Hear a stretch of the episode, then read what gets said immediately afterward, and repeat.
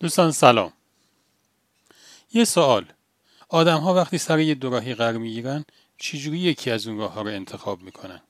یک جوابی که معمولا به این سوال داده میشه اینه که آدم ها بر اساس عقلشون و محاسبات منطقیشون یه تصمیم می‌گیرن و یه راهی رو انتخاب می‌کنن.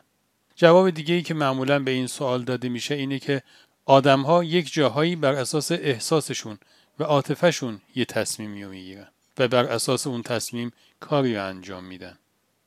حالا شاید تصمیم گیری های آدم ها مبناهای دیگه ای هم داشته باشه و یکی از این مبناها معنای زندگیه. آدم ها یه جاهایی بر اساس معنایی که برای زندگیشون در نظر دارن تصمیم می‌گیرن. یه نمونه از این نوع تصمیم گیری رو توی داستانک امشب که یک داستان کاملا واقعیه می‌تونیم ببینیم.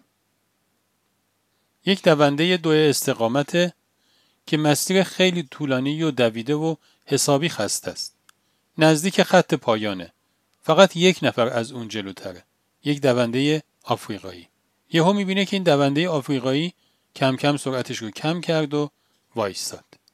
اون روی تجربه ای که داشت فهمید که اون دونده خط پایان رو اشتباه گرفته و فکر کرده که به خط پایان رسیده و به خاطر اونه که وایستاده.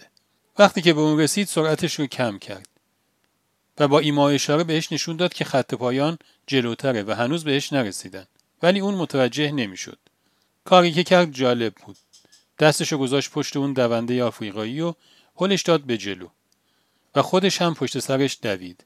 دوتایی توی این حالت دویدن تا اینکه اون دونده آفریقایی جلوتر از اون از خط پایان عبور کرد و اول شد. خود اون هم دوم شد.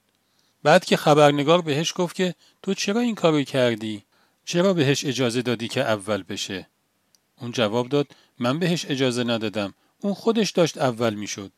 بعد هم معنای زندگی من اینه که آدم ها باید به هم کمک بکنن.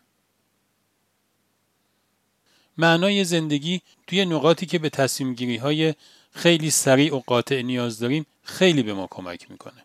وقتی که آدم تکلیفش با خودش روشنه یا به تعبیری معنای زندگیش رو می‌دونه اون وقت توی هر موقعیتی که قرار می‌گیره مثل یک قطب نما که برای پیدا کردن جهتش نیاز به هیچ چیز دیگه ای نداره جهت خودش رو پیدا می‌کنه و می‌دونه که از کدوم سمت باید بره. خدا نگهدار.